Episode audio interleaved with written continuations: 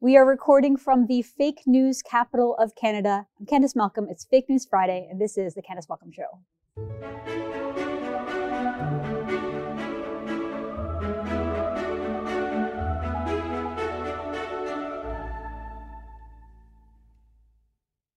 Hi, everyone. Thank you so much for tuning in. I'm very pleased to be joined by my colleague, journalist Andrew Lawton, and we are on the floor of the convention of the Canada Strong and Free Conference, formerly known as the Manning Conference. And there is so much going on in Ottawa. It's so interesting to be here, Andrew. I mean, is this your first time back since the trucker convoy? Yeah, it is actually. This is the first time I've been in Ottawa since the convoy ended. And that was the weekend when I was pepper sprayed. And don't, from my hotel room, I have a, a look lookout uh, that is staring directly at where that happened. So it's bringing back all sorts of painful, literally memories. But PTSD. Yeah, no, it's good to be back here. I, I enjoy. I've always enjoyed Ottawa, so uh, it's it, fun to be here. You know, Ottawa is a beautiful city, and the architecture, the the people, it's, it's a great place to be. But it is also a painful reminder. We are like deep in establishment, Ottawa establishment territory, home of all the gatekeepers, home of the elites who don't want to hear from Canadians. They don't care what Canadians think. They want to basically ram their opinions uh, down your throat. And you, and you really feel that yeah. uh, amidst all of the bureaucracy. And one of the things that I wanted to talk to you about today, Andrew, it is Fake News Friday. It was World Press, Press Freedom Day um, this week. And so you'll hear a lot of virtue signaling from liberal politicians who we all know don't care at all about press freedom. They don't care about a truly independent press. They don't want the facts to get out to Canadians. And yet they're more than happy to get onto Twitter, virtue signal, uh, you know, whether it's Prime Minister Justin Trudeau, uh, Chrystia Freeland. I heard an anecdote. They had a, they had like a, a dinner, like an awards dinner, basically congratulating themselves on their press freedom. And this is what the liberals do. This is what the media does. They focus on attacks on the press outside of Canada, right? Like, oh, there's this like there's this looming threat of, of lack of press freedom in places like Hong Kong. Look at these brave journalists in Ukraine, and they're completely blinded to their own hypocrisy.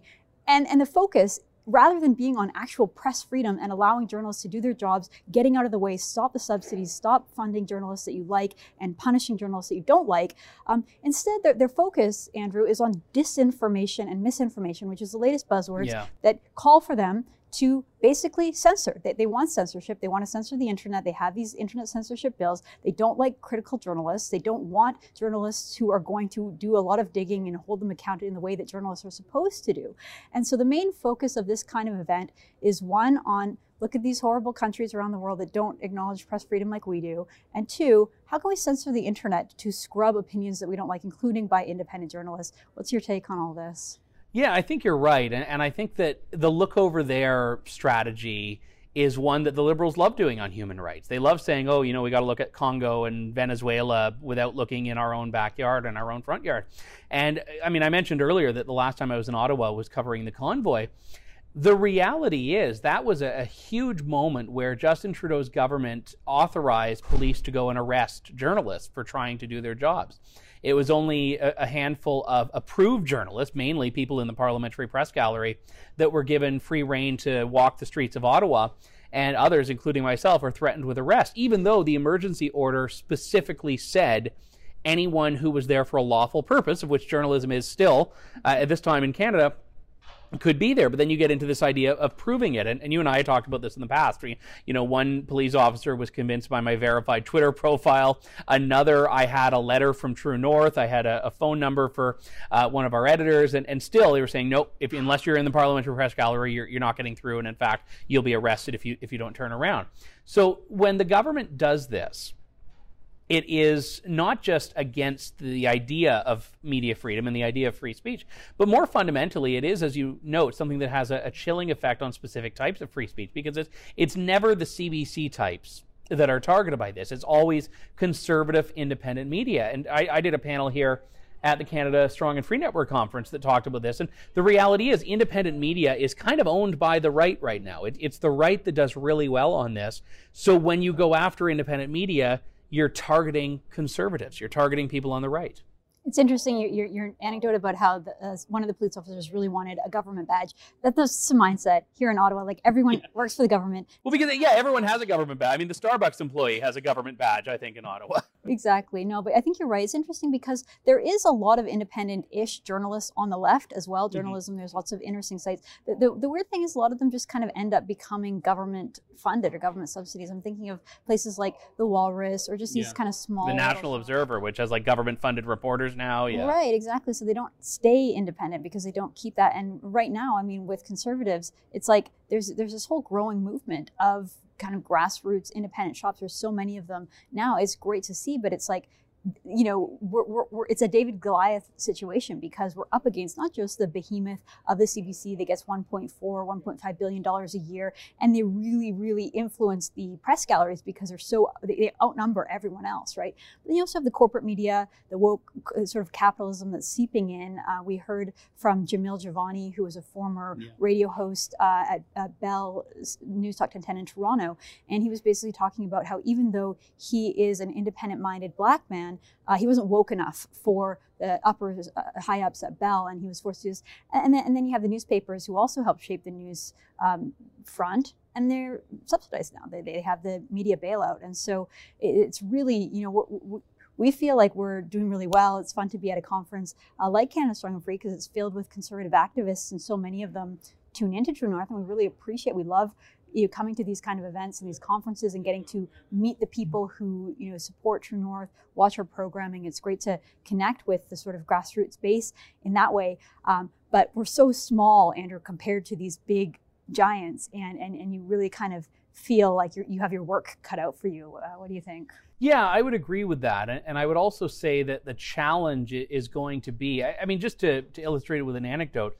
one of the big things that we see uh, as people on the right is, is that obviously people on the right support independent media and they they support it, but it it goes down that road of almost siloing it, where you've got you know your mainstream, which is for the left, and your independent, which is for the right. And the problem with that is that we want to be able to expand our audience. And I have no issues with watching CBC, and I mean I do, but I generally, in theory, I have no issues with it because I, I want to see and have a broader discussion and a broader conversation. And it is challenging because we are in a, a space where we have we, we don't have a level playing field. We don't have the the subsidy head start that a lot of these these other uh, groups on the left do. But I also think that content is king in a way, and, and content eventually is what's eroding the trust in the mainstream media. It's their content and it's what's elevating trust in, in independent media. And it's not just tooting our own horn. There are others uh, that we are uh, ostensibly competing with that are in a very similar boat. But uh, that takes time. It takes time to sort of release that stranglehold that the mainstream media have on official media. And it's interesting too because I mean this this kind of goes back to like libertarian capitalist theory. It's like you know the the, the bad companies keep getting subsidized, so they keep doubling yeah. down on their bad business. Yeah, strategies. it's not a free market. Yeah, yeah. and so it's like in a normal market, those companies would be forced to make real decisions that might lead mm-hmm. to innovation. I'm thinking of a, like a group like the Winnipeg Free Press, right? This has been a newspaper forever. More than half of their funding now comes from the government, and you go on their website and it's like really clunky and old, and they, they, they're not ent- entering the 21st century. They're not yeah. they're not bringing it, and, and it's the same thing with these big you know Postmedia, these big uh, unionized shops that don't know how to uh, collect news anymore. I, I was um, talking earlier with Holly Doan, who is its founder, and she runs Blacklock's Reporter, and they just do tremendous independent research and independent media. And she made the point you just did about content is king. It's like people want good journalism, and yeah. they're really increasingly not getting that from the mainstream media anymore.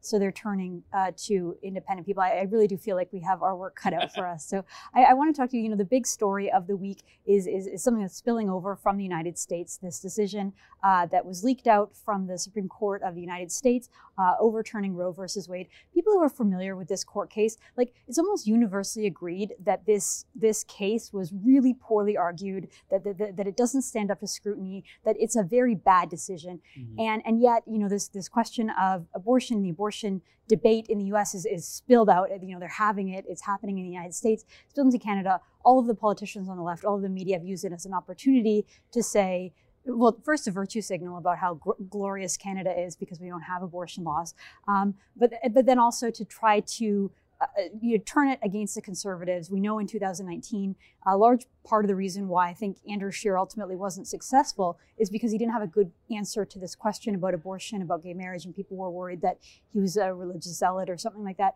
I think that the liberals right now are just so excited that this issue is something that the media will talk about and use it to paint conservatives as being sort of anti-woman or or whatever. Um, have, have you heard? You know, we're, we're at this conference with all these conservative activists. Have you have you heard a lot of people talking about it? What's your take on how this will affect the conservative leadership race and and the conservative movement more broadly in Canada? Yeah, I haven't heard too too much yet at the conference specifically, but just in the last few days, the the one point that I've raised, I think I raised this on my show the other day, is that abortion is a wedge for conservatives in a way that it isn't for the liberals. And it used to be, but the liberals under Justin Trudeau have just purged anyone that doesn't go along with Justin Trudeau's view on this from their caucus. So the liberals are in lockstep with each other. The NDP, the Bloc are in lockstep.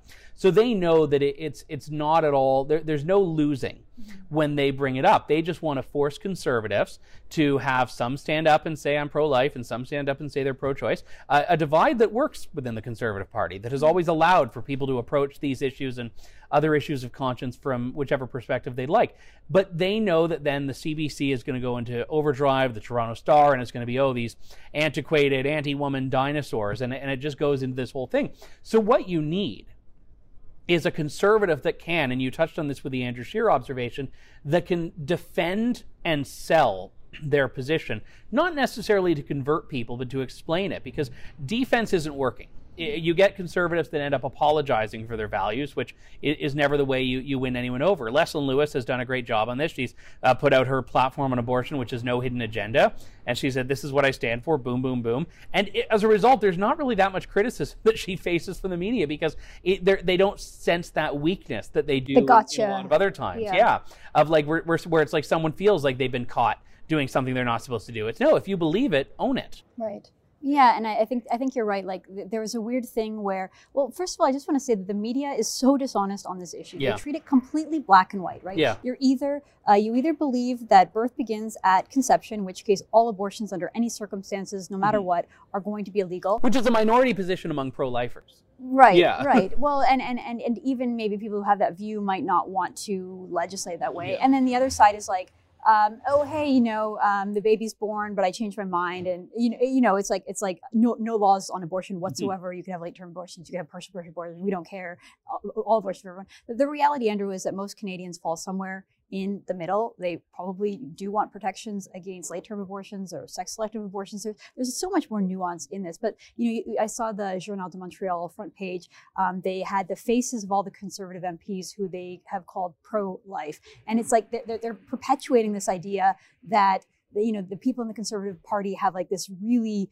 um, removed view that, that, that's so offside with the rest of the Canadian public when of course there is more noise. I, I will just say I think that by and large Canadians and even most conservatives just don't really want to have this discussion. They would mm. prefer to just not talk about it and they want the issue to be put to rest. And so, to your point, that Leslyn Lewis has been able to, you know, very substantially explain her exact position, then there's there's no reason to keep pushing it because there's no gotcha moment. Yeah. Uh, there's no there's no opportunity to embarrass her in the way that they I think they they, they were able to embarrass or at least uh, catch Andrew Scheer flat-footed. What do you think? Yeah, I, I think the one area where I would slightly disagree with that is that the status quo in Canada is unique in the world and not in a good way. Of, zero laws, zero restriction at all. Uh, technically, if you found a doctor to do it, you could have an abortion up to a minute before a child is delivered. That's rare. When Canadians learn about that, they're opposed to it, but Canadians don't know it. Sex selective abortion as well, aborting someone, a child for no reason other than you don't want a daughter. Uh, it's one of the largest motivating factors in, in some cultures towards abortion. Canadians don't know that's legal. When they do, they oppose it. So, whatever you think of those policies, there are nuances to it that are lost in, as you mentioned, that dichotomy of pro life, pro choice, or, or pro life, anti choice, uh, pro abortion, anti abortion, like the, these semantics that people bring into it. And I mean, Trudeau, it could backfire what he's done because he's now said that we need to introduce legislation to ensure that this right to abortion in Canada is unshakable and no one can ever take it away. And he says we need to have a debate on it. It's okay. Well, if you want to have a debate on it, that's what a lot of conservatives have wanted. Mm-hmm. They said, let's just have a discussion about this that allows us to talk about this. What about unborn victims of crime? What about sex selective abortion? What about late term abortion? And I could see, I mean, it, setting aside the makeup of the House of Commons right now, I could see if we did have a national discussion about abortion, Canadians settling on, you know, maybe third trimester abortions are, are not a thing we should have. So it could backfire. Yeah, it's interesting because I've been looking into the U.S. because a lot of Americans are misled about what Roe does and doesn't yeah. do. I mean, the idea of legislating from the courts is not something that has a tradition in, no. in Canada or the U.S. So this idea that Roe would be the ones that would determine the laws rather than the Senate, you know, the state Senate, the, the, the, the lawmakers, the people who are elected to make these decisions. Uh, to me, it's much better in the hands of people who have, uh, you know, are represented by the public as opposed to someone who's appointed uh, for life that has, you know, very little scrutiny and accountability. Um, but, but, but also the idea that it would just like immediately ban abortion all over the United States. Yeah. Obviously, it's going to be a states' rights issue. So states like California and New York are never going to, you know, change the yeah. laws to, to ban abortion, whereas other states um, would. But but the interesting thing is, you look at the European Union, you look at countries in Europe that have laws already banning abortion at 15 weeks, 12 weeks, and and you and you step back and say, oh wow, Canada really is yeah. an outlier because we don't have any laws whatsoever. So maybe you're right that there is more of an appetite to have this discussion. And, and if so, I think Trudeau might be a little bit surprised with where the Canadian public is because again, we're so misled. I'll, just give another example for Fake News Friday. Um, EKOS, which is run by Frank Graves, who is a, a, sort of interesting character and a pollster that's not always very reliable. He put something out that said it's something like 80% of Canadians are are pro-choice and only 12% are pro-life or something like that. Um, again, these euphemisms that don't really, you know, people might not have really mm-hmm. thought through um, what they mean. But you know, if, if you think that you have 80% of the Canadian public on your side, you might be much more brazen to go forth to try to legislate something, but then you might not realize all this nuance that's yeah. within and all the views that Canadians have that are actually not black and white and uh, and have have you know a lot of room for discussion. yeah, exactly, exactly. And and you know that's that's the role of Canadian politicians is to take on these sort of important moral and cultural issues and and help navigate through it. And so Trudeau's style of you know divide, wedge, you know, demonize. I, I, I, could see that all playing out. I don't know that that's really the direction that we want to go in our country. That's, I don't know that that's the direction that we want to go in the conservative movement, but we might be headed there again from external factors. Uh, what, what, else is on your mind uh, at this convention? I know there's a lot of exciting speakers. Do you have any in- interesting interviews lined up? What, what, do you have planned in Ottawa? Well, I mean, obviously, you're uh, the, the, main event, which uh, you play a, a, role in. The leadership debate has been a, a big part of, of, what a lot of people want to get out of this. And, and, my hope is, in general, that uh, whenever you have a forum like this where conservatives are coming together, and I use that with a small c, that people are, are talking about the movement itself, not just the day-to-day electoral politics and the horse racing, but but the movement itself and the values, because you know victory without values is meaningless. Values without victory uh, is also in its own way meaningless. I mean, you can die on a hill, but you know, if, and die for something, but if you're at the end of the day not doing anything with it, it it's it's understandably challenging. So I, I, think that yeah, you need to start talking about the tactical things of, of how you win, but you also need to talk about what it is that you stand for. And I, I think that principles matter. And oftentimes we assume that principles are antithetical to victory, which I think is a big failing in the Conservative Party. Well, and that's why it's great to be around conservative activists and people who you know have have really strong convictions in certain areas areas of expertise areas of activism um, because you getting uh, everybody in a space together provides an opportunity to have those discussions have those debates flesh them out figure out exactly where we think uh, where, where we stand on different issues and kind of get the ball rolling to to the point you made earlier, conservatives are often playing defense. Mm-hmm. It's like, why not we, why not take a step forward and, and yeah. start to push forth our own agenda? Well, it's, it's great to be at an event in person. It's been a long time. Um, it's great to just be around people without having to wear a mask and socially distance yeah. and all that kind of stuff. And your own coworker, some of whom you've like never met in person until this weekend. Yeah, we, we, we have that with a couple of our producers here. We've got Sean right there. We never met him in person. Finally, get to meet him in um, 3D instead of 2D. So it's uh, it's great to be here. Thank you so much for tuning in. It's Fake News Friday. I'm Candice Malcolm, joined by Andrew Lawton. We are on the floor of the Convention Center in Ottawa. Thank you so much for tuning in.